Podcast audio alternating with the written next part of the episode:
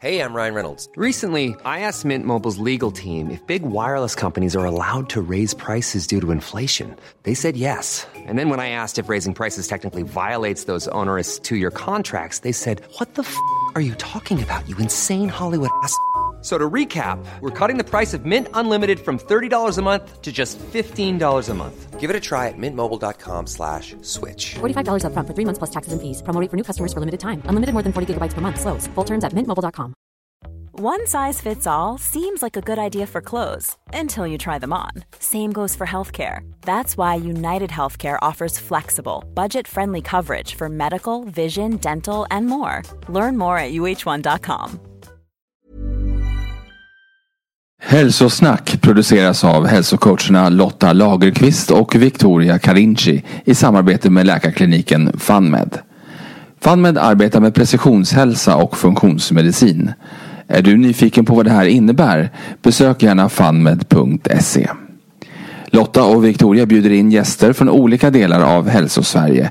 Innehållet är avsett som inspiration och ska inte ses som medicinsk rådgivning. Varje individ står för de åsikter och fakta som de uttrycker i podden. Varmt välkommen att bli inspirerad till ett hälsosammare och härligare liv.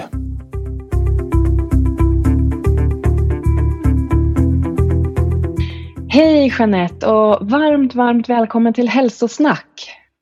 Tack så jättemycket. Det är jätteroligt att vara här. Ja, men det ska bli så spännande och intressant att få prata med dig idag och få höra din historia. För du har ju varit med om en nära döden upplevelse. Och är det något som skrämmer många så är det ju döden. Så att få höra din upplevelse av hur det var på andra sidan, det känns ju både hoppfullt och trösterikt. Och det tror jag också är många som behöver höra just nu. Ja, nej men absolut. Vad roligt att kunna dela med sig bara av det. Eller hur? Men vi tänkte att först så ska du få chansen att presentera dig för våra lyssnare och berätta vem är du och vad gör du och lite så. Ja men precis. Ja, vem är jag? Det är ju det där fina stora frågan. men eh, jag heter Jeanette. Jag är 41 år gammal och bor i Marks kommun eh, 30 minuter innanför Varberg. Eh, på ett ställe som heter Sjusjöar. Det är en konferensanläggning eller ett läkande kreativt center som jag har i skogen där. Jag driver det tillsammans eh, här med min man och familj. Så ett litet familjeföretag. Eh, och sen så gör jag otroligt mycket. Jag är frisör i grund och botten. Och keramiker och jag jobbar även med coach och retreats. Så jag, jag håller mig igång kan man säga med allt möjligt. Så att det är väl eh, jag har inte en titel, jag är, jag är brukar jag säga. Ah. och eh, ja, eh, som sagt två små barn har jag här, eller små, de är stora nu, 12 och 8 år. Flickor. Eh, och vi har en varghund här också, han är väl min lilla bebis också. Hiro heter han. Um, Ja, nej men så att eh, det är väl det som ockuperar min tid mest. Sen är det faktiskt så, jag har skrivit en bok som heter Healing Doll som också handlar om självläkning och självkärlek. Som inte riktigt är släppt i världen än, men det kommer, tänker jag. Mm, spännande! Mm. Mm. Ja ja, men jag tänker att eh, vi kan väl ta det från, första, från allra första början. Berätta för oss vad var det som du var med om och hur började det hela? Eh, jag var 22 år gammal och eh, jag var precis eh, nyutbildad frisör. Eh, jag eh, hade verkligen hittat min dröm. Någonting där jag fick vara väldigt kreativ och även hjälpa människor. Och, eh, ja, jag hade verkligen hittat rätt där. Eh, så jag var precis eh, ny, och hade börjat eh, hyra stol på ett ställe. Och, ehm, det var den 2 juli och vi skulle åka, skulle ta semester och så skulle vi åka tvärs över landet till Stockholm till några kompisar där. Det var jag och min låtsassyster skulle åka. Och jag var passagerare i bilen och det var en liten Honda Civic, en 94 års modell som inga airbags eller något sånt där fancy utan en liten plåtburk som man åkte runt i. Eh, och när vi kom till Jönköping så eh, är det så att vi blev typ prejade av en lastbil och hamnar ut i andra körfältet. Eh, där en bil hinner väja, men den bilen bakom hinner inte väja. Så vi har en frontalkrock med den i väldigt hög hastighet. Ehm, eh, och eh, den, den träffar eh, min sida mest i, ja, eh, i, i själva frontalkrocken då. Så att eh, kraften gör ju att väldigt mycket i kroppen då Ehm, gå sönder. Men också att mitt bälte hamnar fel. För jag får, jag får däcket ifrån lastbilen in i min sida när vi blir prejade, tillprejade då. Så då vänder jag mig om, jag vrider mig. Och då hamnar bältet fel så när själva eh, kollisionen kommer så trycker bältet upp allting som jag har i magen så det ligger under hjärtat. Och mjälten hamnar upp i axeln. så när man läser mina journaler så, så står det ju då att mjälten ligger uppe i vänster axel. Och eh, så alla tarmarna och är uttöjda och eh, diafragman är söndersliten. Min bukspottkörtel har fått en jättesmäll. Eh, mjälten som sagt är också eh, sönder eh, ripped. och eh, jag har en eh, kota krossad i ryggen Eh, och eh, även min höger axel ur led och sönder. Och sen har jag ju massa rivsår och eh, båda ögonlocken är loss. Så att de sitter bara fast på insidan av, som är som streck över ögonen kan man säga. Jag hade glasögon på mig. um, och det som händer då är ju att det gör för ont att vara kvar i kroppen. Um, jag har eh, jättepanik, jag skriker att jag eh, dör. Eh, med båda mina lungor är också punkterade så att jag har ju jättesvårt att andas. Jag förstår faktiskt att jag håller på att dö. Um, och jag skriker också att jag vill hem. Ehm, min logiska hjärna här har ju bara stängt av. Min kropp har ju stängt av här. Så att det, det här med att jag skriker och vad jag skriker och så, det, det kan inte jag komma ihåg. Utan det som jag kommer ihåg är att jag förstår eh, Det gör så ont att vara i kroppen så jag går ur den. Eh, jag går ur den några gånger där jag ser allting hända runt omkring mig och jag, jag blir liksom ett, jag ser liksom det är massa känslor, massa människor, det är lite panikartat. Eh, fast jag är väldigt lugn i mig själv. och sen så är det som att jag sugs ner i kroppen igen. Och då kommer den här paniken igen och jag får förståelse för att jag håller på att dö. Uh, känner mig lite känslomässig här. Uh, och så, så, så, det händer några gånger att jag går i och ur så. Tills att jag bara släpper min kropp uh, och hamnar på ett annat ställe som jag kallar väntrummet. Um, och ja, det känns nu så här efterhand när jag har jobbat med det så mycket och besökt den här platsen många gånger så är det jag själv som hämtar mig eh, och pratar med mig själv och bara så här, liksom, eh, det är lugnt. Så. Eh, och väl uppe då i väntrummet, där är det, jag har försökt också många, många år, det här är ju 19 år sedan eh, i år. Så jag i många, många år har jag försökt beskriva hur den här platsen ser ut. och eh, jag förstår också att det är mitt logiska, eh, min logiska hjärna som vill kunna sätta ord på allting. Och eh, jag kan säga att det finns inte ord eh, här som kan förklara. Eh, det känns ju väldigt rimligt att vi inte har det vokabuläret här på jorden. Så det känns ju inte som att det är något konstigt. Men var det så då att så här, du, du sögs in i den här onda kroppen i bilen i olyckan och sen så ut ur den några gånger och sen liksom vad hände sen? Sen bara vips var du i det här som du kallar väntrummet då? Ja, det är som att vakna skulle jag vilja säga. Eh, det var som att jag vaknade. Eh, och jag bara, åh, jag är hemma. Typ så är känslan. Eller jag är här. Nu är jag här. Så det var som att eh, lika logiskt som att vi vaknar ur en dröm på morgonen varje morgon när vi eh, här i våra egna sängar. Lika, eh, lika självklart var det att jag var hemma och att jag var liksom, vaknat ur en dröm. Typ. Och det, det, första känslan där är att det är bara varmt. Det, jag vet knappt vart jag börjar och vart jag slutar utan jag är liksom det känns som att man är ett med, det finns liksom ingen eh, det är villkorslöst, om vi säger så då. Väldigt villkorslöst och väldigt eh, gränslöst också på ett sätt i att eh, ja, man bara känner sig som ett. Eh, känslan är att det är så självklart och det är bara varmt och kärleksfullt och villkorslöst. Så skulle jag vilja säga.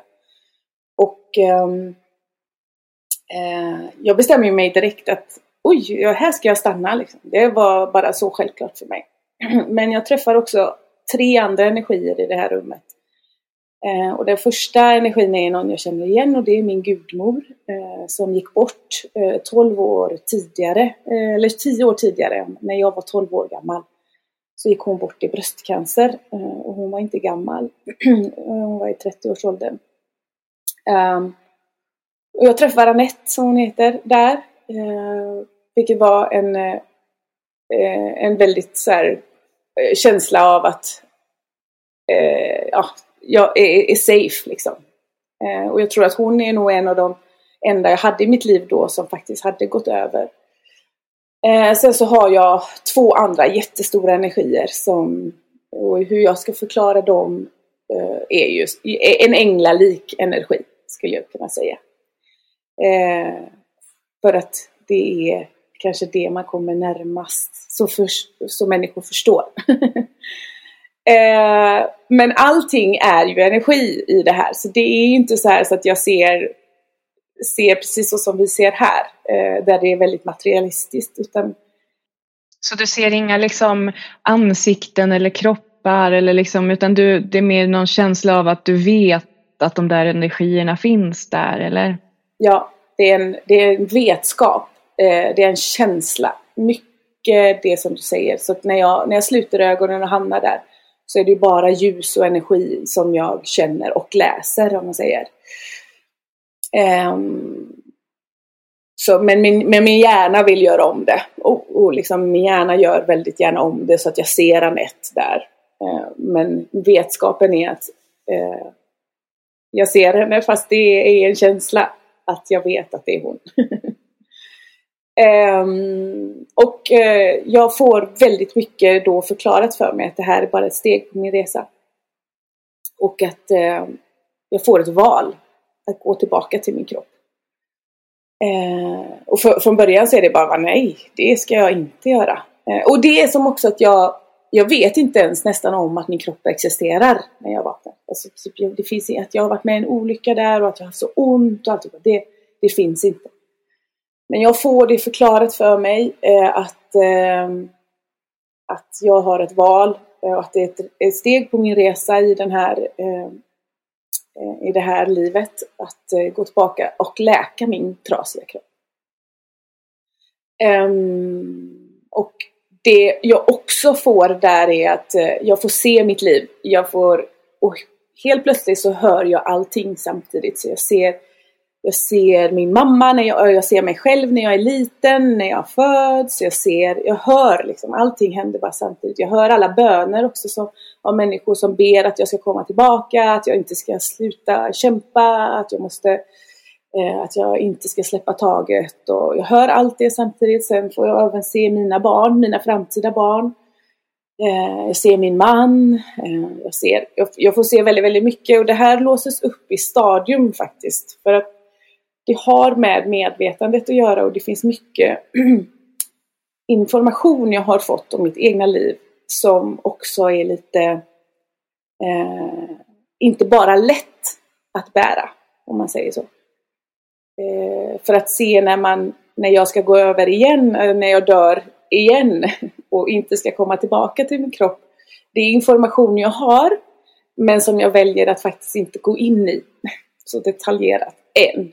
För jag har valt att eh, jag har känt själv att det kanske eh, det kanske kommer skapa någonting i mig som jag eh, Ja, vi får se när jag, när, jag, när jag vågar titta på den informationen mer.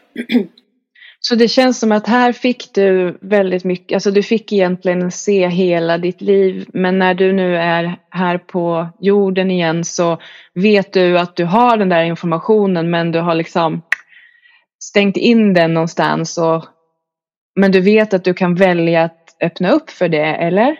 Ja, men precis du? så. Ja, nej, men jag, jag, jag, kan gå in i det, jag kan, i, jag kan möta den informationen om jag vill för jag vet att den finns. Eh, och jag vet också hur jag kan få tillgång till den. Men det är inte information som jag känner är nödvändig för mig i detta nu. Um, Nej, tanken är ju inte att vi ska veta hur våra liv slutar, antar jag. Nej men det är väl ganska så skönt att inte behöva gå och fundera på det. För det är ju ingen, det som jag också fick med mig väldigt tydligt är ju att jag kan ju dö imorgon. Jag vet aldrig vad som händer i mitt liv. Eh, så jag kan ju, vi, vi, går ju runt här och tror att vi ska leva för evigt. Men det enda som är sant är ju transformationen av döden då som man säger. För, det, för mig så tror ju inte jag på döden som koncept som är norm eh, kan man säga. för att eh, för mig är det en transformation.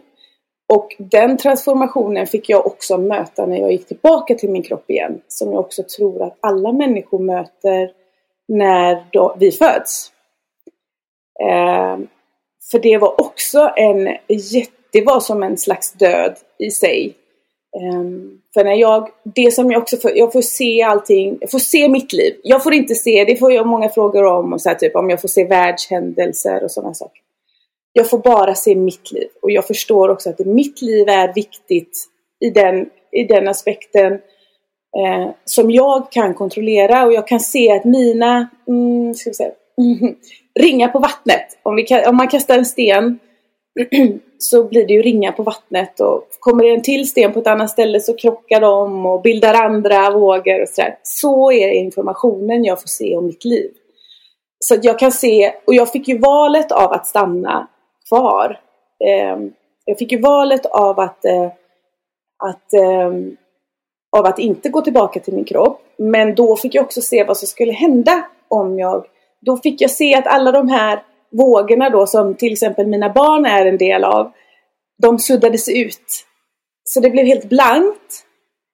Och så helt plötsligt så bara kom det massa nya vågor liksom, som, som tog över. Som, eh, alltså, eh, så att det var inte... Jag förstår att mina vågor var viktiga. Men eh, de är också helt oviktiga. För det kommer annat istället som då eh, som fyller det spacet. Men jag, jag såg, eh, såg att mitt liv och det, det kan vara med och påverka är viktigt. Eh, och eh, när jag väl... Och då förstod jag att okej, okay, det är klart att jag ska tillbaka. Eh, för att se det här spela ut sig och eh, vara en del av. Eh. Och när jag då skulle tillbaka till min kropp så fick jag hjälp med det av dem. Och det var som att dö på nytt skulle jag vilja säga. Det var som att slitas isär. Eh, det är en väldigt otrevlig känsla fortfarande i mig som är väldigt stark. Men att gå ifrån den här villkorslösheten eh, och att eh, jag, jag, jag, det är som att tryckas ner i ett rör som bara blir tunnare och tunnare. Eller det blir dens. Alltså, trycket blir trycket blir hårdare när man, blir, när man går ner i det materialistiska då, som jag, eller den här sfären, och går ner i sin kropp igen så är det som att det ökar ett tryck. Um, och man, det, det, är som att slitas isär. Alltså att jag, så det var, jag kan nästan idag sitta och jämföra den jämförelsen med när jag måste lämna min kropp. När jag förstår att jag dör i bilen känslan är lite liknande som när jag var tvungen att gå ner i min kropp igen och möta den. Och sen så tror jag också att det var värre. Jag tror att det är värre att gå ner i en kropp som är väldigt skadad än när man går ner i en helt ny fantastisk eh, liten bebis som eh, en kropp som eh, är helt perfekt. Eh, för man möter ju väldigt mycket ångest och smärta också. Eh, så jag, jag tror att det är också en liten del i varför jag tycker att den upplevelsen är väldigt obehaglig. Men jag tror också att när vi transformeras och går ner i våran avatar här eh, som är en nyfödd liten bebis, eller inte ens nyfödd utan kanske mammas mage. Eh, att eh, det är som en transformation och en död i sig att födas in här. Mm. Nu har jag så mycket frågor känner jag. Jag tänker att Tror du, hur ser du på det här att du fick uppleva det här väntrummet och fick det här valet och idag fortfarande minns det? Tror du att det har blivit, liksom blev det något fel, liksom, något fuck up där, att du kom tillbaka och mindes det här? För jag tänker att tanken är kanske inte att vi ska minnas sådana här saker, för då kanske vi alla skulle göra det från den där andra sidan eller vad man ska kalla det för. Mm. Hur tänker eh, du om eh. det? Att du fortfarande att du mindes det och fick det här valet? Och... Nej men jag tror, all, all den här informationen också lås upp i steg. Eh, som sagt, det har gått 19 år. Så att, eh, när jag kom tillbaka i min kropp så fattade jag ju ingenting. Jag hade, det var verkligen, så, här blir ju ett glapp och det är det här jag jobbar lite för nu också. Att, att skapa det här, den här möjligheten, den här luftspalten till exempel i vården. Eh, för att när man kommer tillbaka med den här känslan som det finns ingenting som är mer sant i mitt liv. Eh, det finns, den här känslan är så nära mig så att eh, och då komma tillbaka och att det finns läkare och sådär som Ingen kan förklara vad jag har varit med om men det finns inte ens en möjlighet att det är sant. Utan det är mer att eh, ja, din hjärna har spelat dig spratt. Eh, alltså sådana saker som man som man gömmer det. det är det allra heligaste som har hänt i mitt liv. Eh, det klarar inte jag att någon trampade på. Jag, jag kunde ju inte förklara det heller. Jag kan ju inte köra ett försvarstal när jag inte vet vad som har hänt heller. Utan det blir att man gömmer det. Men som du säger, jag tror, som du, frågan vi återgår till där du ställer om det blir något fel. Eh, jag tror inte på fel. Ingenting är fel eh, tror inte jag på. Utan allt är eh, gift, alltså en, en läxa eller en gåva. Eh, och att det hänger ihop. Att här är det en dualitet. så att Allt vi lär oss av kan också bli en gåva. Eh, sen har vi, vi våra, de, våra mått som vi ställer på till exempel trauma. Vad är värst? Liksom. Vi försöker förklara allting logiskt och sådär. Eh, så nej, jag tror inte att det blir fel. Utan det var absolut meningen.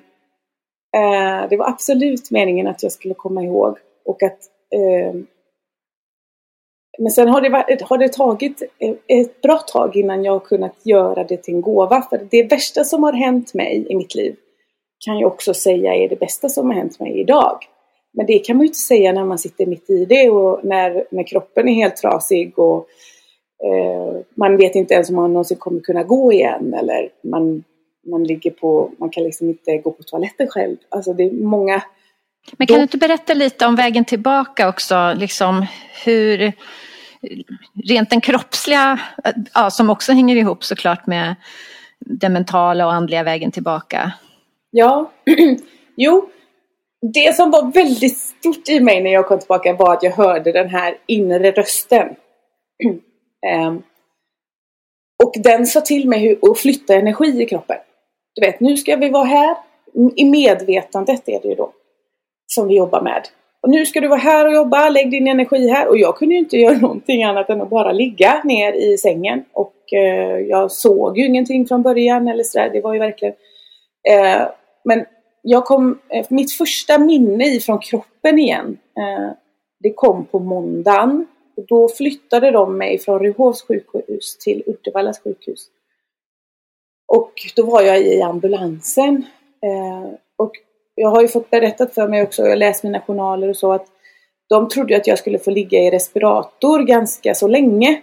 Eh, minst en vecka för att de fyllde ju mig med vatten så att alla organen då fick flyta så att det inte, inte skulle vara onödigt tryck då. För som sagt mina lungor var punkterade, min mjälte var, var liksom trasig min, eh, ja, som jag sa där, det var väldigt mycket saker som var trasigt.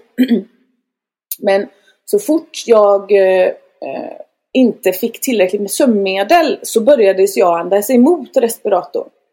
Även med mina trasiga lungor. eh, så att då, och man vill ju inte hålla någon i respirator längre än vad det vad behövs för att det, det gör ju att musklerna och så här förtinar och att liksom den, eh, Eh, ens egna förmåga sjunker ju när någon annan gör jobbet åt dig. Så de bestämde sig faktiskt för att koppla loss mig redan på söndagen på grund av att de såg att jag försökte andas själv så fort jag kom, inte blev sövd tillräckligt. Eh, och min mamma satt bredvid mig hela den natten och så fort jag glömde att andas så tryckte hon mig på handen och bara andas liksom. Um, och vek inte från min sida. Så att, um, jag blev ju bortkopplad från respiratorn ganska så fort. Det här hände på fredagen och på söndagen så kopplade de loss mig.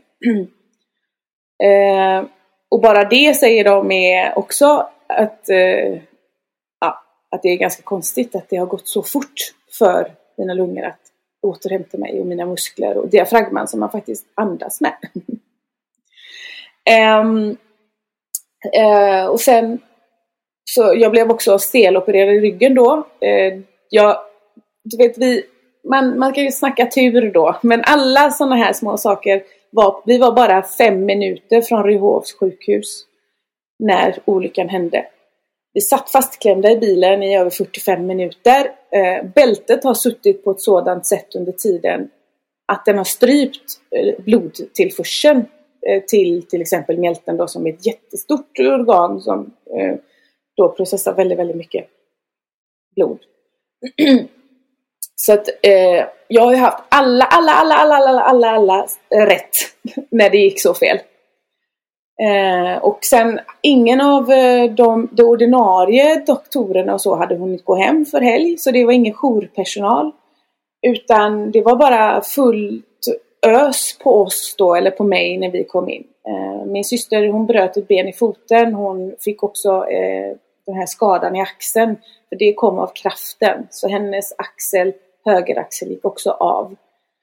Eh, men annars hade hon inga eh, livshotande skador och inte heller han vi frontade med då. Han, hade, han var faktiskt den som var först fram vid bilen. Men, eh, och läkningen går ju jättefort enligt, och man är, det som man också är väldigt eh, rädd för är ju tarmarna då, att det ska funka. Eh, så jag fick ju flytande kost bara då i sondmatning rakt ner i magen. Och det var ju, det var ju världens fest eh, efter en eh, vecka till på intensiven då i Uddevalla när, när första dagen jag kunde bajsa. Och det där är ju superviktigt det där. Så att jag förstår att det var en fest. ja, så det var, det var verkligen så här, ja men då visade det att systemet funkar och att liksom, det var en jätte, jätte, jättegrej så. Och det gjorde också att jag kunde flytta ut från intensiven till kirurgen. Så att innan så hade jag ju två stycken i personal som övervakade mig hela tiden. Eh, men när då hela systemet verkade funka så flyttades jag till kirurgen. Men då uppdagades också att bukspottkörteln var väldigt illa däran och hade en inflammation. Um, och det var jätteallvarligt och det är ingenting som jag fick reda på då. Utan det har jag fått reda på här nu eh, på senare år. Att det var väldigt, väldigt allvarligt med bukspottkörteln. Men återigen där så var det eh, Jag lyssnade bara på den här rösten som sa liksom Vi ska hit nu, vi ska lägga energi här, vi ska jobba här. Det är kärlek, kärlek, kärlek, kärlek. Liksom. Eh, och jag förstod inte vad jag gjorde. Men jag bara följde. Jag jobbade inte emot där utan jag bara följde det som hände där. Jag hörde det här så himla tydligt i mig. Och det som, hur jag förklarar det bäst är att det handlar om resonans eller oresonans. Eh, så det kan komma in doktorer till mig som sa då, de kunde säga några, någon sa att ja, det är inte säkert du kommer kunna gå igen, det får vi se på grund av det här som hänt i ryggen då. Eh, du kommer aldrig kunna göra det och det och det och det och så. Och jag hörde i mig väldigt tydligt att det där är inte min sanning. Det är oresonans när den här personen pratade med mig. Med mig. Eh, det var ingenting jag sa eller yttrade till någon men jag bara kände det att det här är inte sant för mig. Um, och att ja, jag kanske ska leva med smärta hela livet. Jag kommer säkert få ta mediciner hela livet och ja, det är massa sådana här saker som... Och är man 22, eh, man lyssnar ju på vad doktorerna säger. För det är, alltså jag är ju ingen, ingen, eh, ingen läkare, har ingen sån utbildning, har, kan, kan ingenting och sånt. Så naturligtvis så, men ändå var det någonting i mig som skrek väldigt högt att det här är inte min sanning. Ehm, så, och det hade jag ju med mig väldigt, och som sagt jag och när, så fort någon kom till, eh, kom till, eh, jag kunde inte sova på nätterna. så att eh, så fort någon kom och hälsade på mig då somnade jag. För då kände jag trygghet. Eh, så jag sov hela dagarna när folk var där och så sen var jag uppe på nätterna och eh, jobbade mycket med mig själv. Så typ, jag fick ju sån här vissel... Typ, alltså, visselpipa som man skulle träna lungorna. Liksom. Jag satt och blåste i den tills jag var helt blå. Liksom, för att jag, det här är inte min sanning. Liksom. Jag ska inte stanna här. Ja, det här kommer inte vara... Eh, sen efter några veckor då så fick jag en korsett som jag, jag, fick inte, jag fick inte sitta upp utan den. Jag fick, eh, eh, den höll ju min ryggrad rak så att det skulle få läka ihop liksom. Jag hade otroligt mycket smärta i ryggen. Eh, det är den jag känner av mest, min smärta i ryggen, eh, än buken och sådär. Det, det, kan inte jag ens komma ihåg att jag hade ont i buken utan det var ryggen. Det gjorde så otroligt ont. Um, men ja, det går ju ganska fort. Jag är inne i eh, lite över en månad. Eh, jag vill bara hem. Så att till slut så skriver de ju ut mig. Eh, fast jag får komma tillbaka varje dag också och ta prover och så. En hel vecka. då. Men det går otroligt fort. Eh, och, och det, det, de har ju sagt att det är mirakulöst hur, hur fort jag har läkt ifrån det här. Eh, och att jag eh, var uppe och gick och ja, alltså det var ingenting som... Det blev ingen, ingen sanning i alla deras... Det som man kanske hade trott skulle hända.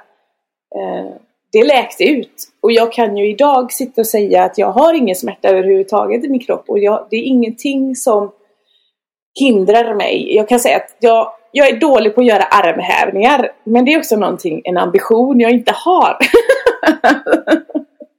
Så att, eh, men på grund av min axel då, att eh, den är lite svagare i min... Um...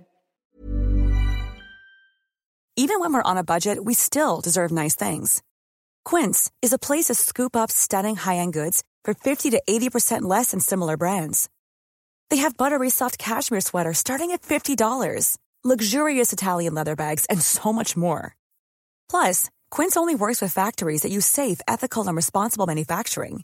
Get the high-end goods you'll love without the high price tag with Quince.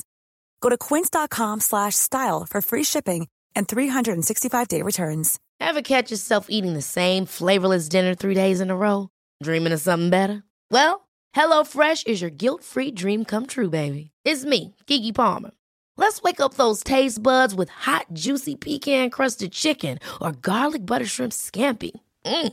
Hello Fresh. Stop dreaming of all the delicious possibilities and dig in at HelloFresh.com. Let's get this dinner party started.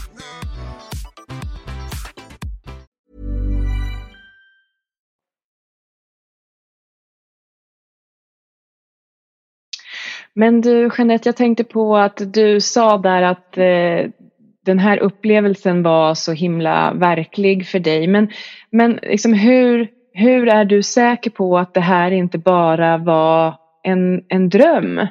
Hur kan du veta att så här, men det här hände faktiskt? För både din kropp och hjärna och allt var ju liksom väldigt, väldigt utsatta. Skulle det kunna vara så att du drömde det här? Nej, det, finns inte. Eh, men jag har ju gått igenom detta så många gånger för jag har försökt skjuta det ifrån mig att jag drömde. Eh, det gjorde jag ju i början för jag försökte ju prata, jag fick ju traumapsykologer, jag fick prata med Alltså jag fick ju väldigt mycket hjälp eh, på sjukhuset om det, över det här och så. när de förstod att jag hade någon upplevelse som inte riktigt gick att förklara. För det uttryckte jag ändå lite i början. Eh, jag fick träffa en präst också till exempel.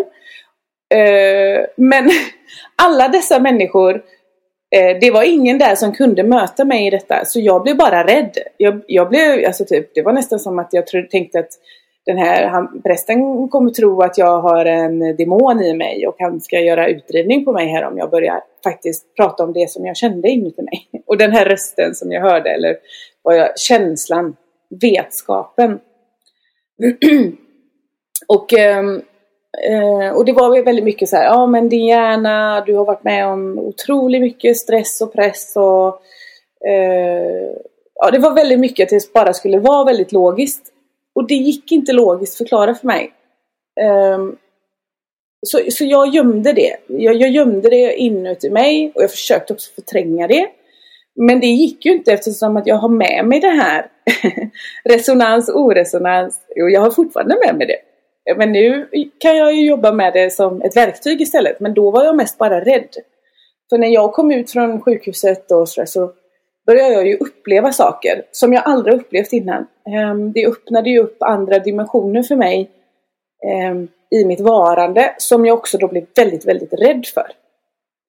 Eh, så jag fick börja söka mig min egna läkning utanför den traditionella vården. För jag kände, där kände jag mig så himla... För det, det finns ju statistik också som visar att mellan 7 till 9 procent av människor som har upplevt en mystisk upplevelse eller eh, en nära döden upplevelse tar livet av sig för att de klarar inte, för de får inte plats. Eh, och det finns, ingen, det finns inte den här luftspalten som jag pratade om. Eh, den här möjligheten till att det faktiskt kan vara så att det här är sant. Vi kan inte förklara det, men det finns en möjlighet. Och man måste få, man måste få in den i vården. Jag brinner väldigt mycket för det. Eh, jag har pratat med många läkare.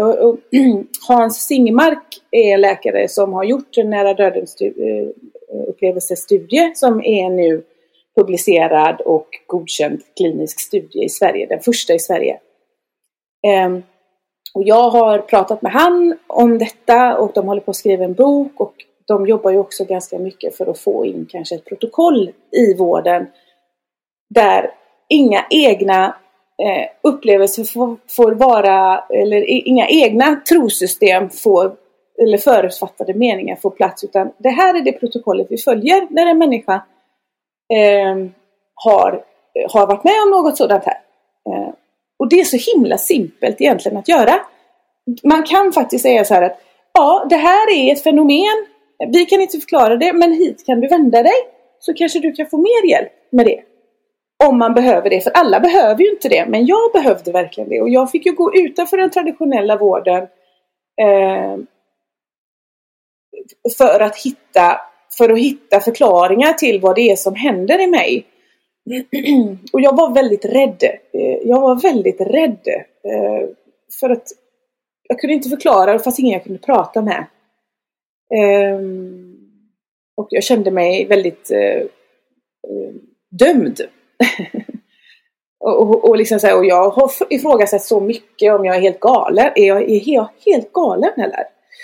Eh, men det landar ju alltid i att jag är beviset för att det är sanning. Eh, det som har hänt mig är sant. Jag är levande bevis för det. Eh, och sen kan man försöka förklara det hur man vill. Idag så Eh, idag så blir ju inte jag, eh, om ingen tror mig idag, så gör inte det mig någonting. För jag står så nära min egna sanning. Men det gjorde jag ju inte då, tyvärr. Eh, så att eh, det var svårt med den delen. Eh, så, men nej, det är ingen dröm! Men berätta lite mer om hur du använder det som verktyg idag. Det tyckte jag lät jättespännande. Eh, jo, men jag, ehm, jag hör ju resonans och oresonans och jag har kunnat jobba väldigt mycket med den här ehm, Jag har utvecklat ett eget system i mig själv Um, hur, hur jag jobbar med energi, för jag läser energi, det är det jag gör. Eh, så till exempel, jag kan höra om en människa eh, ljuger för mig. Och jag kan höra om det är min sanning. Eh, så att, eh, är det någon som står och medvetet ljuger för mig så kan, då känner jag det i mig själv. Att det här är oresonans från, från båda håll. Sen kan, sen kan det vara så att en människa står och pratar med mig och jag kan känna så här. Okej, okay, det är sanning för den här personen. Men det är inte min sanning. Det kan jag också känna. Så att jag, jag har mycket mer olika lager idag. Um, ja, så, och, jag, så, och jag lyssnar hela tiden på jag förstår att det är jag som har kontroll på mitt liv. Det är jag som väljer. Alla val är inte lätta. Det är inte det jag säger. Det krävs väldigt, väldigt mycket mod att vara människa. Eh, och vara en läkande människa kräver väldigt, väldigt mycket mod. Eh, för vi är så mycket inpräntade också i normer och regler som kanske faktiskt inte är våra egna. Eh, det som vi själva tror på. Så att, eh, ja, jag har jobbat jättemycket med det som ett verktyg också. Jag har jobbat väldigt mycket på kommunikationen av det. Eh, för i början så var det ju man, man förstår att man är en sändare och man har en mottagare. Och eh, eh, Vill man att man ska bli förstådd så får man ju jobba väldigt mycket med kommunikation. Mm. Men tror du att det här verktyget är någonting som liksom du fick med dig tack vare den här eh, upplevelsen eller är det här någonting som du tänker att alla kan lära sig? Ja, jag tror att alla kan lära sig. Sen har jag ju haft det mycket, man kan säga så här, jag har haft det mycket lättare. för att, men jag fick också vara med om den här upplevelsen eh, som inte var så lätt för att faktiskt öppna upp de här kanalerna. Eh, men det är idag en del av min egna medicin och min gåva till världen att faktiskt kunna eh, förmedla att det här går att öva upp. Men vi måste också vara modiga för att lyssna här inne på vårt hjärta. Och vad det säger. Och rösten här inne, vad den säger. När det är ja eller när det är nej. Eh, eller resonans och oresonans. För att jag ser allting som energi. Det är bara att vi är väldigt kompakt energi här. Men allting är bara energi ändå. Ehm, mm. Så skillnaden med din upplevelse var, där var energin mer flytande liksom. Men här är den mer kompakt i våra kroppar på något sätt. Ja men precis, så att medvetandet är eh, Alltså det är medvetandet som eh, Eh, observatören av oss själva Den som lever i min avatar eh, det jag är och det jag vet att vi alla är, det är min sanning. Men det är någonting helt annat, något helt odödligt. Eh, och det var också någonting jag har fått jobba med jättemycket för våran kropp är inte odödlig. Så våran kropp tillhör ju den här jorden till exempel, att vi, vi är av eh, materiell eller om vi säger då. Eh, och den är inte odödlig. Men det som livsgnistan, energin, livsenergin i oss är odödlig. Eh, men det är också en väldigt, i läkningsprocesser så är det väldigt eh, det är väldigt så här att få kroppen att lita på själen och själen att lita på kroppen. Eh, det är också jätteviktigt för läkning. För att, och det är något jag har fått jobba med för att min kropp har också varit eh, väldigt rädd för att min själ ska lämna den. För det innebär att den dör. Så det finns också en tillit till, alltså det är därför jag jobbar också väldigt mycket med självkärlek. För att jag vet att det är en jättestor grund till läkning. Um, och att eftersom att vi skapar de här energiknutarna i kroppen uh, och ofta, ofta, ofta så handlar det om hur hårda vi är mot oss själva eh, hur, hur vi dömer oss själva och hur vi sviker oss själva och hur vi inte lyssnar på rösten. För vi har aldrig fått lära oss det. Så det är inte så lätt att säga så här, det är bara att lyssna. Ja, men, ha, hur då? Men så menar du att den fysiska kroppen har något slags medvetande också? Så att det blir lite att den fysiska kroppen då som du sa blir lite misstänksam mot själen eller vet inte om den kan li lita på den. Det kändes som att det var en dualitet på något sätt där. Mm. Absolut, det stämmer jättebra det du säger. För kroppen hör ju, våran programmering i kroppen är ju våra DNA som är nerärvt. Så vi bär ju på massa saker som är nerärvda, som inte är från våra liv om man säger. Eh, men är en fantastisk liten eh, grej det där DNA. Eh, tycker det är jätteintressant. Men eh, så att kroppen bär ju sitt eh, och själen bär sitt. så att, eh, att få dem att verkligen fungera bra ihop handlar mycket om den här självkärleken där man har mycket förståelse också för sig själv. Och jag brukar säga det att man ska behandla sig själv som sin bästa vän. Alltså hur många sätter sig ner, tittar sig själv kanske i ögonen i spegeln och säger Hej, hur mår du idag? Finns det någonting jag kan göra för dig? Eh, precis så som man skulle göra till sin bästa vän. Men oftast gör vi inte det. Vi tar oss själva för givet, både kroppen och själen. Eh, och vi harvar på för att vi tror att vi måste vara någonting för att passa in.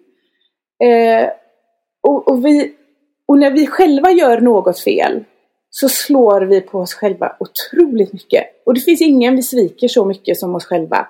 Vi, vi kan säga både det ena och det andra som vi lovar oss själva och sen gör vi inte det när vi väl får avstämning i det.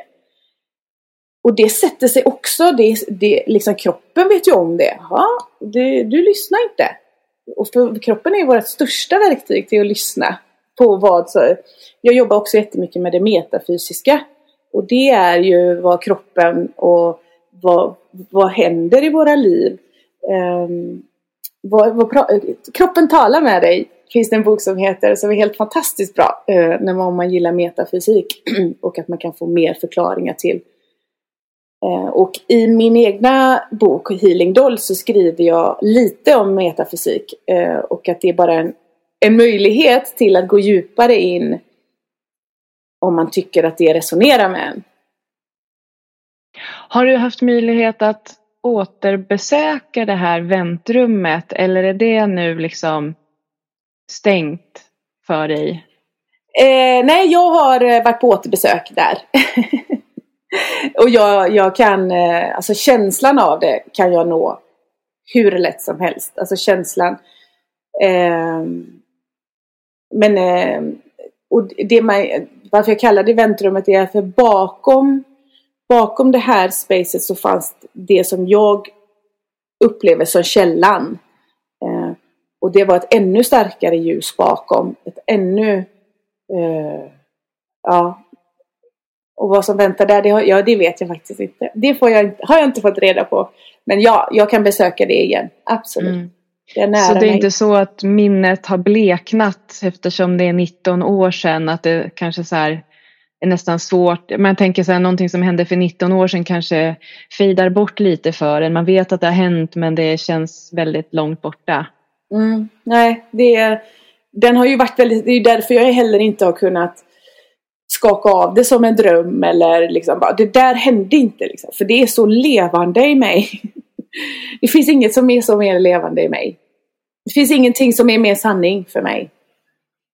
Nej, och jag tänker ju liksom, men vem, vem är någon annan att säga att det inte är sant? Att bara för att vi inte kan se eller ta eller höra eller i den här eh, världen som vi upplever nu. Vem är jag att säga att din upplevelse inte är sann? Eller det, det är bara så otroligt eh, ja, men som vi inledde, det är väldigt trösterikt och hoppfullt att få höra att det kan vara så, eh, så fantastiskt. Att det tar inte slut utan vi är energi och att också som du har gjort, ta med det tillbaka och berika livet och hjälpa andra att mm. använda det i sin läkningsprocess till exempel. Ja men precis. Ja, och det är väl det det handlar om. För jag tror att vi alla är unika i våra egna, vårt egna uttryck här. Men det, är, det handlar om att dela och att dela sin energi. Och att allas energi här är viktig. Sen, det, det som är så svårt att ta på är att vi är så betydelselösa och vi är så betydelsefulla. Alltså vi är allt och vi är inget. Alltså det, vet, det, det är stort att, att, äh, att försöka hålla. Äh, och jag jobbar i balansen där. Jag, jag gillar att jobba mellan kroppen och själen. Det fysiska och det liksom icke-fysiska. Jag, och det har blivit min roll. Eh, det som resonerar med mig. Men jag tror att alla har medicin att dela. Alla har eh, men många gör inte det. Många gömmer sig själva och många försöker vara som alla andra. Mm. Ja, men jag gillar verkligen det här, jag skrev ner det till exempel, eller till och med. Att vara en läkande människa kräver mycket mod. Oh. Och är det något vi möter dagligen så är det ju människor i en läkande process. Speciellt när det tar tid. Eh, jag ser det alltid som att ja, men det, är, det är den här lärande processen, att vi lär oss om oss själva. För vi alla känner ju igen det här du berättar om, hur hårda vi är mot oss själva, hur vi sviker oss gång på gång, att vi inte lyssnar på våra kroppar. Och sen så tänker vi att ja, men nu gör jag en satsning här på några veckor, varför är jag inte frisk? Men nu har det gått tre månader, varför är jag inte frisk? Och det är ju de här begränsningarna då, men du kanske behöver göra någon större förändring i livet. Kanske är det stressen, kanske är det var du bor eller och, och, eller bara att komma ut som man är, för man har hela tiden passat in i någon liten mall.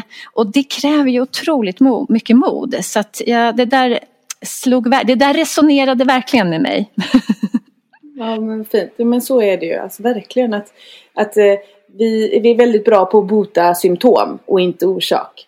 Eller hur? Mm. Och gå till djupet till det där, det, det, kan ta, och man kanske behöver lyfta på lite stenar som man helst inte skulle vilja lyfta på. Liksom. Mm. Ofta kan det ju vara så. Mm. ja. Och att man då eh, blir obekväm för andra människor. Eh, det är ju en jättestor jättestor rädsla som vi går runt med. Um, för, för jag tror också att alla människor vill vara en del av det. Alltså jag brukar tänka att vi alla människor är ju, vi är som en stor kropp. Vi är som celler allihopa. Och alla celler är viktiga. Eh, tills de inte är viktiga, alltså liksom, ja, det, det, det kommer ju nya celler. Det, liksom, det är så här, men om, om en cell inte gör sitt jobb utan den börjar jobba någon annanstans, då blir den ju, det blir ju bara det blir ju dysfunktionellt. Så om man går in i det säger vi, vi jobbar alla tillsammans här, vi ska egentligen åt samma håll. Eh, vi, vi jobbar för att få någon friskhet. Fast eh, eh, när man tappar bort sig och försöker passa in någon annanstans. Du kanske är en hjärncell och eh, försöker vara eh, eleven bara, men här passar du inte in alltså. Och det blir bara, äh, det blir ju friktion. Det blir ju friktion då i levern också. Och plus att det fattas någonting i hjärnan. ja men precis, precis. Man har, all, man har sin plats och när man hamnar på rätt plats då Ah, det är här jag ska vara. Jag är hjärnan. Jag är ja, inte precis. levern. Precis, och man förstår att det är, det är okej. Okay. Det är okej. Okay. Ditt unika är liksom det är jätteviktigt. Det är ja. så viktigt. Ja. Men att den processen är smärtsam. Det kan innebära sorg. Man kanske måste bryta med vissa människor. Våga ge sig ut på okänd mark. Upptäcka nya saker för att hitta sin plats. Mm, verkligen. Verkligen. Och jag tror att det finns inget... om vi börjar gå in mer i tillit till att allt det som sker, sker för oss. Eh, vi kan göra väldigt smärtsamma saker i vårt liv till medicin. Som vi också kan hjälpa till med. Hjälpa människor att inte behöva gå, alltså typ att vi, att vi kan växa tillsammans. Så, att, eh, så kommer man över sina trauman och det här är också någonting som jag har mött väldigt mycket. Det sista är att alla människor bär på trauman. Men vi har ett värderingssystem också som eh, så här, ja men vi tar, eh, det kanske var någon Eh, vi pratade om det här, bara häromdagen pratade jag med en, en om det. Och det kan vara så här typ att, att du blev våldtagen när du var liten av någon nära släkting. Och sen kan det vara någon som har en smärtkropp som är som blev lämnad på en busshållplats och alldeles övergiven bara någon timme. Alltså, och det kan vara samma smärtkropp Fast vi har ju en värdering av att ja, men det var inte så farligt att du fick stå på en busshållplats. För du, om man jämför med den här personen som blev våldtagen här. Och vi har ett värderingssystem i det så helt plötsligt nedvärderar vi också den här upplevelsen som skedde i det här lilla pojken då kanske. Och han tror också så här, nej men det var inte så farligt men det, eh, det sitter ändå, han har ändå gått in i den här smärtkroppen som är energi. Och de kan vara lika starka i två olika människor. Men när vi försöker värdera det så eh, med våra logiska hjärna så, så, så, får ju inte det traumat plats. Och varför skulle man då varför skulle man då leta efter det liksom? Varför skulle man då försöka läka det? För att det hade ju kunnat vara så mycket värre. Eh, så det, det, det, är en, det är en sån här grej i också att vi försöker värdera våra trauman. Och att vi försöker trycka undan det. Att det var inte så farligt. Men det kanske det var. För den människan. I den. Men när vi försöker då ja, värdera det så, så letar man inte heller. Eh, och vågar inte ens kanske säga det. Ja men det här var jättehemskt för mig. Ja men det var ju inte så farligt säger någon som sitter på, ett annat, eh, på något annat då. Och då bara förstärker det traumat. Precis, man blir inte hörd. Det finns inte ens en möjlighet för att det skulle vara något. liksom. Man tar bort möjligheten. Eh, och där måste man också vara modig och, och liksom eh, våga, våga se att dina smärtkroppar är eh, de, det behöver inte vara nere i det mörkaste, mörkaste, mörkaste för att det ska kunna vara en, en smärtkropp som sitter kvar i din kropp. Mm. Som behöver uppmärksamhet, som behöver trygghet. Ehm, ja, för att kunna läka ut. Men apropå trauman då, för att den här olyckan, det, det, är ju ett stort, det är både ett kroppsligt trauma och ett själsligt trauma, mentalt trauma. Eh, skapar just den här, eh, säkert också själen, så här, kan jag lita på min kropp? Kommer den att hålla? Kommer den klara eh, att, jag, jag vill inte göra det här igen, tänker jag. För att det är också, som du beskriver, smärtsamt att både födas och komma tillbaka. Eh, men, eh, men hur känner du, liksom, är, jag förstår att man, ingen vill väl liksom vara med om en bilolycka och nästan dö. Men så här i efterhand, ser du det som eh, någon typ av eh, gåva eller eh, tillgång eh, så här efteråt? Ja, nej, men som sagt det, det, är, det är den största gåvan jag har fått i mitt liv. Jag, eh, jag är jätte, otroligt tacksam för den idag. Eh, så att, eh, men, men ja, och jag tror ju på att all is well. Allt som händer, händer för oss. Men den, och den gåvan fick jag ju genom det här. Och det har aldrig någonsin sedan dess miss, alltså bevisat mig fel. Eh, och jag har provat väldigt mycket. Jag är väldigt logisk människa också. Jag är väldigt, jag är väldigt, jag gillar bevis. Du vet, jag älskar det här med att kvantfysiken nu går in och börjar prata om väldigt logiskt då på, på sätt. Eh, och man får ett logiskt sätt ett, ett medel man kan mer bevisa det jag pratar om. Att det kommer in the science så, i, i eh, forskningen. Jag tycker det är jätteroligt. Så att jag har provat, jag har, oh herregud vad jag håller på. För att bevisa mig själv eh, rätt eller fel då. Men inte en enda gång har jag fått bevis på att det jag tänker och det jag känner är fel. Eh, för eh, allt det jag har satt mitt mind till att göra, det uppnår jag. Eh, och, eh, och jag följer hjärtat. Och det är görläskigt ibland. Det är jätteläskigt. Ofta faktiskt. Men just det här att ha sett sitt liv, sett sin blivande man, sina blivande barn. Hur var det sen när det väl händer? Eh, jo, men det... Alltså, och jag försöker faktiskt inte gå in för mycket i framtiden. Jag, jag håller faktiskt det lite men nu när det redan har hänt, tänker ja. jag. Nu när framtiden ja, är i, i, har hänt. Jo, nej, men det, för mig är det ju bara ännu mer bekräftelse i att det som jag såg och det jag kände är, är rätt. För att det, det stämmer ju överens helt och hållet. Eh, och det, det jag, ser, jag har inte sett dem så här, oh, jag ser ett, ett fotografi på dem, så här ser de ut. Utan jag känner känslan av dem. Jag känner energin av dem. Eh, och att jag kunde också se hur de suddades ut om jag valde att inte gå tillbaka. Eh, och så, så, det, så det är ju jättestort och jag är så tacksam idag att jag naturligtvis valde att komma tillbaka. Eh, och, och, att jag lever här med mina barn och min fina man och eh, allt som vi skapar. För vi är skapande varelser och det är det det handlar om. att vi, eh, vi Allting är idéer och tankar och vi kan ta ner precis vad vi vill. Eh, även hälsa kan vi eh, hämta hem. eh, om det behövs. Mm. Men eh, Jeanette, om du skulle eh, liksom sammanfatta det som du har fått med dig av den här upplevelsen och eh, bara förmedla någonting liksom kort till lyssnarna, något så här som också kan inge ja, men den här hoppet och tryggheten för oss andra som inte har varit med om det här. För oss som det här inte är så verkligt som det är för dig, vad, vad skulle du, hur skulle du uppmuntra oss? Eh, då skulle jag säga att ni är aldrig ensamma. Eh, vi sitter alla ihop. Nej, man är inte ensam, även om man väljer att vara ensam. Eh, sen finns det bara transformation. Eh, så döden är en transformation. Eh, och eh, ingenting, ingenting försvinner. Det är liksom... Eh, och sen vad skulle jag verkligen uppmuntra alla till att vara sin egna bästa vän. Eh, att make peace.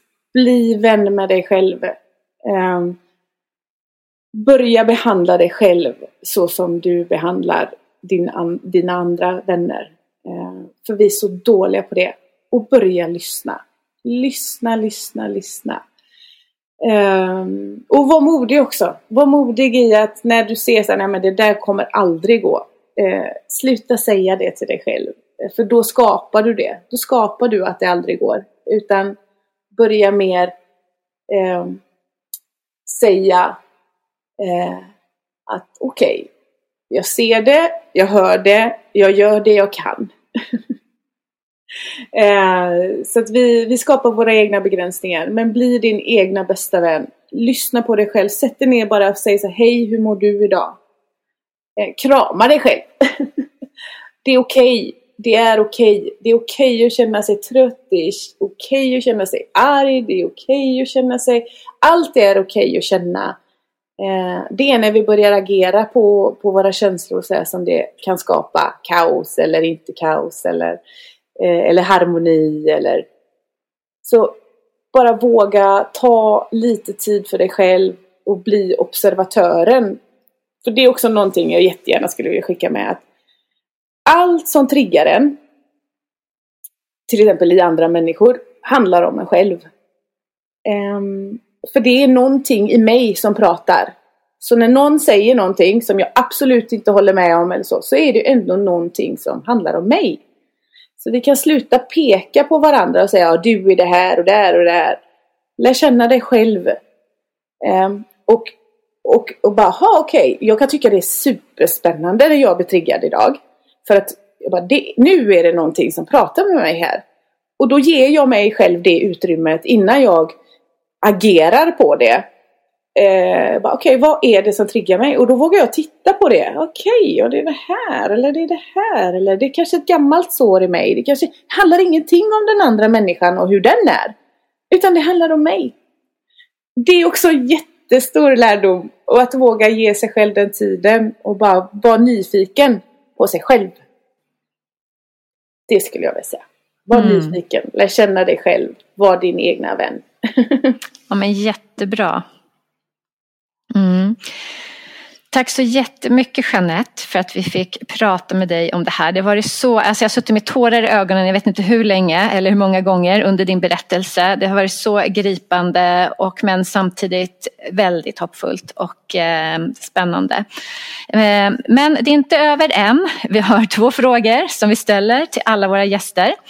Och den första är om du har någon daglig rutin eller ritual som du gör varje dag för att må bra och som du skulle vilja dela med dig av.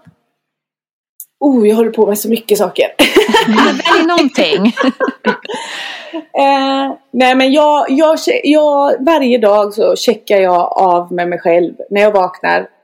Då, då, när jag ligger i sängen, oftast brukar jag gå upp efter alla andra. Så jag, jag gillar det. Få lite, lite, lite stund med mig själv. Och då checkar jag, hur mår jag? Var är jag?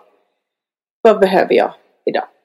Um, och sen gör jag också, eh, jag skriver tacksamhetsdagbok varje kväll. Uh, där jag skriver minst tre saker som jag är tacksam för varje dag. Uh, jag har ingen tacksamhetsdagbok, jag skriver på min vägg Eh, i sovrummet. Min man är jätteglad. Eh, men han är van eh, vid mina, så jag skriver faktiskt på min vägg för då, då ser jag det. Även när jag vaknar så ser jag eh, och jag ser det när jag går och lägger mig. Och det har också hjälpt mig väldigt mycket för ibland så har jag skrivit saker på min vägg som jag idag inte kanske, kan vara människor, som jag idag kanske inte skulle skriva att jag är tacksam över. Men jag kan ändå se, jag har varit tacksam över den här personen tidigare i mitt liv. Den har gett mig någonting så det finns en gåva även i det. Även om det längre ner eh, kanske inte avslutades så bra eller så. Det, det, är också en väldigt fin så här, ja ah, just det, jag har varit väldigt tacksam. Eller typ, eh, man kanske inte, om man är väldigt tacksam för sin bil till exempel för att den ger mig frihet eller så. Och så går den sönder, då är man ju inte så jäkla tacksam för den jäkla bilen. Men man kan ju tänka så här, ja ah, men förra veckan var jag jättetacksam över den för att den, du vet så, så får jag laga den och så blir jag tacksam över den igen. Alltså det är en fin, jag gillar att jag ser det varje dag så att jag, jag, jag målar på min vägg. Hela, hela sovrumsväggen är med färgpennor och så. Fantastiskt. Oj, ja verkligen. ja, och sen sista frågan Jeanette. Om man bara kan eller får göra en sak för sin hälsa, vad tycker du att man ska göra då? Då tycker jag att man ska lyssna på sig själv. Eh, att man ska lära känna sig själv och lyssna på sig själv. Inte skapa någon annan, inte ta någon annan sanning eh, bara rakt av. För det är så himla viktigt även om det är en doktor och Um, så. Utan lyssna på dig själv och känner du så här, det här är inte min sanning, sök en annan väg. Vägen finns. Sök en annan väg. Eh, vägen finns. Men du mm. måste vara modig. mm. mm. Ja, vad fint.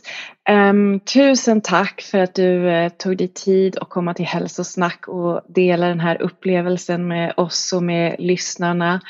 Och jag tänker om lyssnarna blir mer nyfikna på dig, kan man få liksom mer av dig på något sätt? Vill du hänvisa lyssnarna någonstans? Eh, ja, nej men sjusjöar.se där har ju jag min, eh, det är ju vårat, eh, det är där jag har kontakt eh, där och min telefon finns också där och sen har jag ju healingdoll.se då som jag också är, har mitt, min bok. Eh, det är ett verktyg också eh, för självläkning och självkärlek.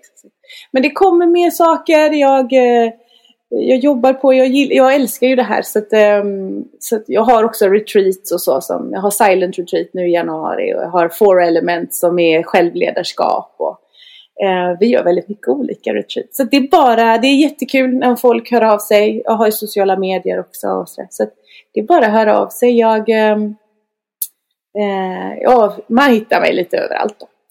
mm. Men Healing Doll, läkedocka docka eller vad, vad, vad står det för?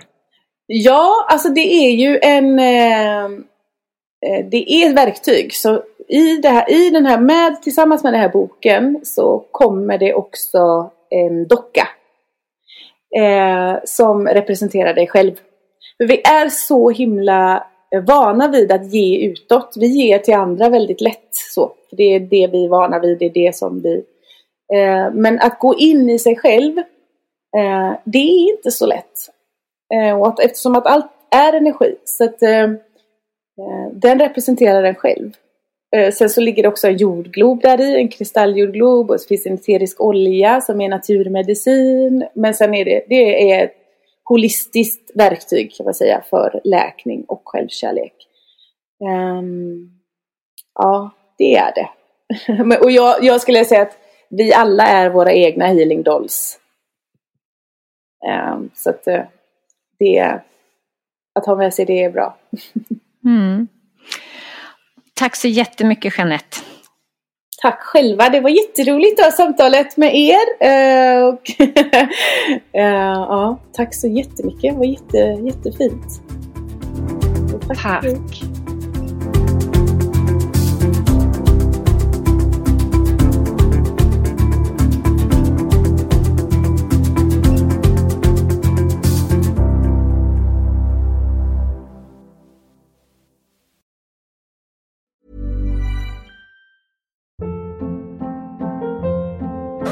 Hold up. What was that? Boring. No flavor. That was as bad as those leftovers you ate all week. Kiki Palmer here, and it's time to say hello to something fresh and guilt-free. Hello Fresh. Jazz up dinner with pecan-crusted chicken or garlic butter shrimp scampi. Now that's music to my mouth. Hello Fresh. Let's get this dinner party started. Discover all the delicious possibilities at hellofresh.com.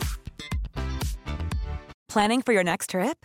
Elevate your travel style with Quince. Quince has all the jet setting essentials you'll want for your next getaway, like European linen, premium luggage options, buttery soft Italian leather bags, and so much more. And is all priced at 50 to 80% less than similar brands. Plus, Quince only works with factories that use safe and ethical manufacturing practices. Pack your bags with high-quality essentials you'll be wearing for vacations to come with Quince. Go to quince.com/pack for free shipping and 365-day returns.